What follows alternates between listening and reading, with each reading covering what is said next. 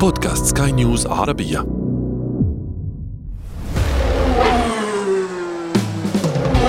محركات برعاية موتو برو.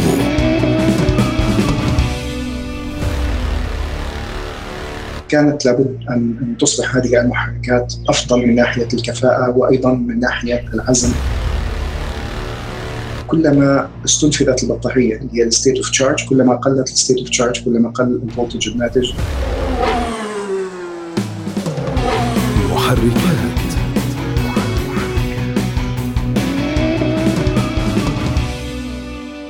إذا لم تملك مركبة كهربائية بعد عزيزي المستمع فبالتأكيد فكرت في الموضوع يوما ما. وبالتأكيد أيضا توقفت عند نقطة أو اثنتين. لذلك من وظيفتنا أن نوضح لكم هذه النقاط وفي كل حلقة نحاول ما استطعنا أن نتناول إحداها. أهلا بكم في محركات حيث نسعى دائما لتقوية ثقافة المركبات لديكم.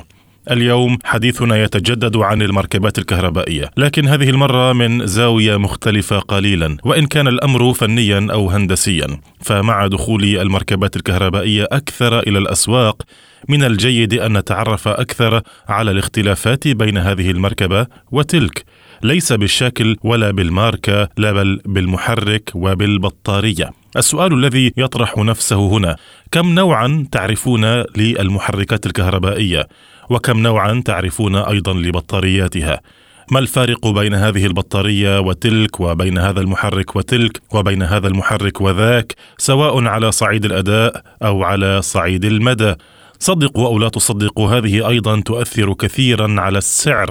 لكن طبعا لن نتطرق لموضوع السعر اليوم ببساطة لأن ضيفنا الدكتور عبد الحي العلمي الأستاذ الجامعي في قسم هندسة الطاقة المتجددة والمستدامة وهندسة الميكانيكا ليس مختصا في الموضوع الاقتصادي، لكن بطبيعة الحال أول ما نريد أن نسأل الدكتور عبد الحي هو عن أنواع المحركات الكهربائية والفوارق الرئيسية بينها سواء كان ذلك في الأداء أو حتى في نظام التشغيل. بالطبع هناك الكثير من أنواع المحركات الكهربائية آه، ولكن طبعا ادابتنج المحركات هذه أو آه، يعني تخصيصها لوسائل النقل يتطلب يعني أشياء كثيرة من ضمنها الوزن ومن ضمنها أيضا ال torque العالي الذي يعني تبدأ به طبعا الحركة للسيارات الكهربائية. آه، فبالتالي آه، في يعني في البداية استخدمت ما يسمى ال induction motors أو محركات الحث آه، التي تعتمد طبعا على يعني تركيبة معينة للجزء الدوار أو ال rotor والجزء اللي هو ال stator اللي هو الجزء الخارجي. وكان الاثنين لابد من يعني وجود كهرباء لتولد المجال المغناطيسي الذي سيولد الحركة يعني لاحقا. آه، ولكن مع التطورات طبعا في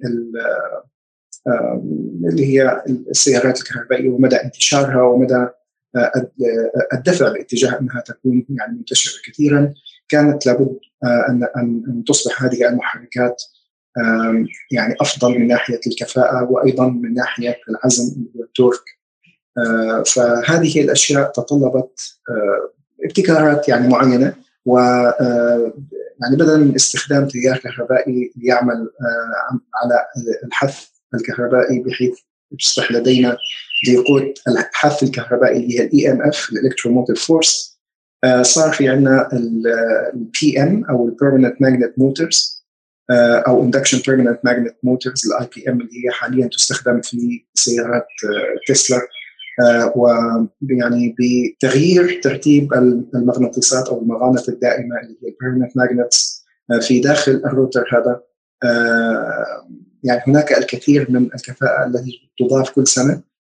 ويعني كل سنة من تغيير تركيب أو شكل المحرك هذا والمغناطيسات مقابل اللي هي الجزء الثابت من المحرك الكهربائي. هناك من 2 إلى 5% من الكفاءة التي تضاف إلى المحركات هذه كل سنة. فالمشوار مع إنه يعني الكفاءة هذه قد لا تكون تذكر يعني 2% أو 5% ولكن على مدى السنوات وصلنا حاليا يعني إلى يمكن 15 أو 20% مقابل أول محرك تم استخدامه من شركة تسلا. موضوعنا التالي طبعا عن أنواع البطاريات، فعليا هي روح المركبة الكهربائية وهي اللاعب الأكبر في سعرها وفي أدائها وحتى أيضا في الرغبة باقتنائها أصلا، هناك اختلافات وأنواع كما أسلفنا بين تلك البطاريات، فما هي يا ترى؟ وطبعا يعني لتحريك آه، المحركات هذه لابد لنا آه، من آه، يعني طاقة كهربائية، والطاقة الكهربائية هذه ستأتي من ال battery packs طبعا اللي هي البطاريات الموجودة في السيارة نفسها. والبطاريات يعني تقسم حاليا يعني إلى قسمين من ناحية الاعتمادية ومن ناحية استخدام المواد يعني يمكن تسميتها يعني الصديقة للبيئة من ناحية بناء البطارية ومن ناحية التخلص منها بعد أن ينتهي عمرها. فلدينا اللي هي ال lithium-ion batteries وهي التكنولوجيا السائدة حاليا. والتكنولوجيا الأقدم اللي هي ال nickel cadmium. وال nickel cadmium حاليا مستخدمة في السيارات أو يعني كبطاريات للسيارات الحالية. ولكن المشكلة في الموضوع أن الخلية الواحدة منها تنتج قريب من 2 فولت. بينما ال lithium-ion batteries الخلية الواحدة تنتج حوالي 4 فولت. فهناك يعني فرق يعني الضعف تقريبا من ناحية الفولتية المنتجة. مشكلة بطاريات ال lithium-ion أنها الفولتية المولدة تقل كلما استنفذت البطارية اللي هي ال state of charge كلما قلت ال state of charge كلما قل ال voltage الناتج. فبالتالي هذا يعني قد يؤثر على أداء السيارة كما يؤثر على أداء مثلا اللابتوب مثلا أو الأجهزة اللوحية أو التليفون مثلا الذكي الذي يعمل ببطارية الليثيوم ايون فنحن نلاحظ أن كلما قل قل كلما قل شحن الهاتف أو التابلت يقل سرعة تجاوب التابلت هذه معنا لأنه الفولتية المنتجة من البطاريات تكون أيضا قلت.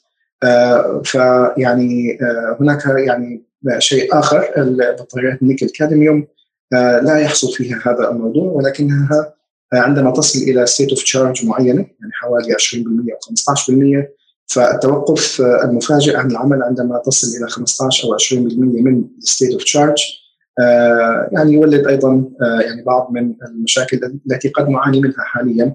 فنحن نصعد في السيارة. السيارة يعني state of charge تبعت البطارية. قد لا تكون كثيرة. نسير في السيارة قليلا ونصفها في مكان ونحاول إعادة التشغيل ولا تشتغل. فهو يعني هذا تقريبا ما يحدث لأن يعني تحت حد معين من ال state of charge أو شحن البطارية فهي لا تعمل. بينما في ال lithium-ion batteries فهي تنزل تدريجيا من أربعة إلى أقل من ذلك. فبالتالي يعني لابد من يعني الشحن المستدام حتى نصل إلى هي المستوى المعين من خدمة البطارية في دفع السيارة الكهربائية. المركبة الكهربائية هي المستقبل. هي التوجه الذي تقبل عليه الأسواق وتتعاون معه كثيرا الحكومات في تطبيقه طبعا. لكن أيضا هناك شيء من الضبابية لدى الكثيرين. من الطبيعي أن نخاف التغيير خاصة عندما نتحدث عن قطع الغيار وعن الصيانة المرتبطة بها. وبما أننا فتحنا موضوع البطاريات ربما لنا أن نسأل كيف تكون صيانتها؟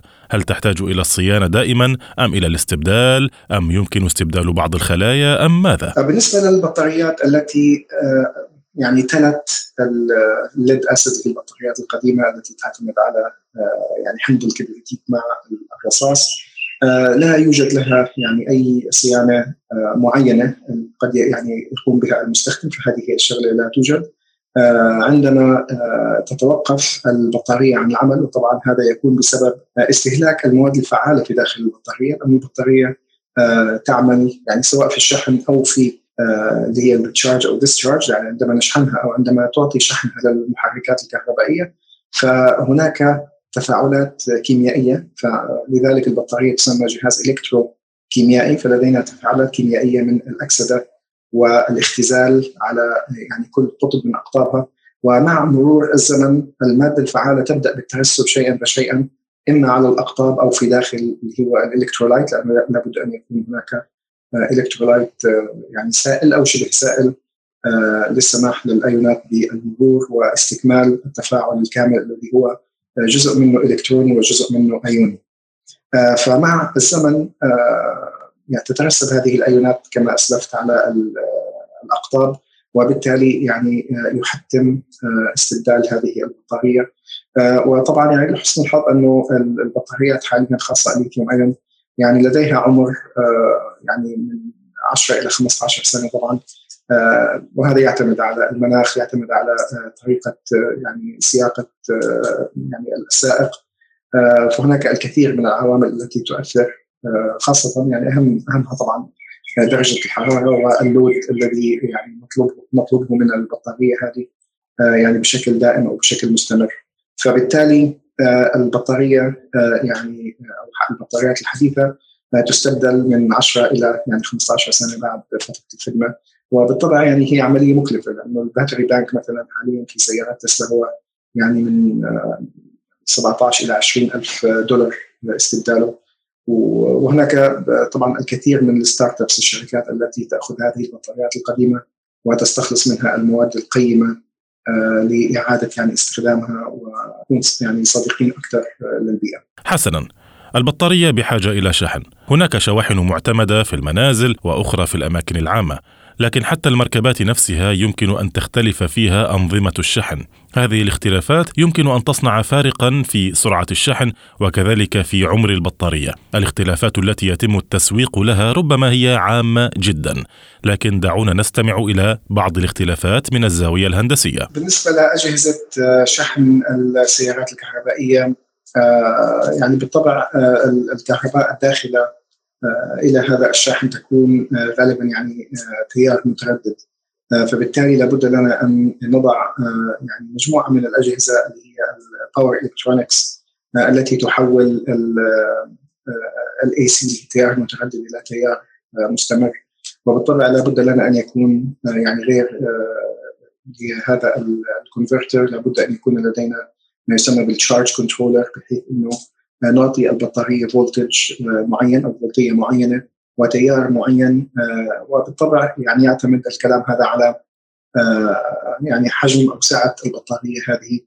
وكلما زادت كمية اللي هي الفولتية الطاقة التي يعني نعطيها. يعني بالطبع السعة التخزينية للبطاريه تقاس بالأمبير اور فالأمبير هو عبارة عن الشحنات التي يعني تسير في البطارية هذه في كل يعني في كل دقيقة. فطبعا هي شحنة مقسومة على وحدة زمن ومضروبة أيضا في وحدة زمن فساعة البطارية هذه اللي هي الأمب أور هي عبارة عن يعني ساعة تخزينية آه، آه، بوحدة الشحنة اللي هي الكولوم. فبالتالي كلما طبعا زادت هذه السعة كلما زادت كمية آه، الطاقة التي لابد لنا أن نعطيها للبطارية هذه. ويعني كما يعني بالتأكيد تعرف آه، ويعرف أيضا الساده المستمعون آه، أن يعني كلما زادت سرعة الشحن آه، هذا قد يؤثر سلبا على البطارية لأنه زي ما أسلفت هناك تفاعل كيميائي يحدث في الإلكترولايت بحيث أن عندما نشحن البطاريات تترتب الأيونات في داخل الإلكترولايت يعني بشكل معين. مما يرفع طبعا الفولتية يعني يصير في عندي القطب الموجب موجب أكثر والقطب السالب يعني سهل أكثر آه، يعني عارف إنه هذه يعني قد آه، يعني تكون شغلة بديهية ولكن كلما طبعا زادت زاد عدد الشحنات الموجبة في القطب الموجب والشحنات السالبة في آه، القطب السالب زادت الفولتية فبالتالي زادت قدرة البطارية هذه على على إعطاء الإلكترونات للمحرك حيث ليتحرك المحرك. فبالتالي لا يعني سنصل إلى حد معين لا نريد أن نفوق سعه البطارية التخزينيه نعطيها يعني طاقة أكثر وفي نفس الوقت لا نريد أن نعطيها الطاقة الطاقة هذه في وقت جدا قصير. محركات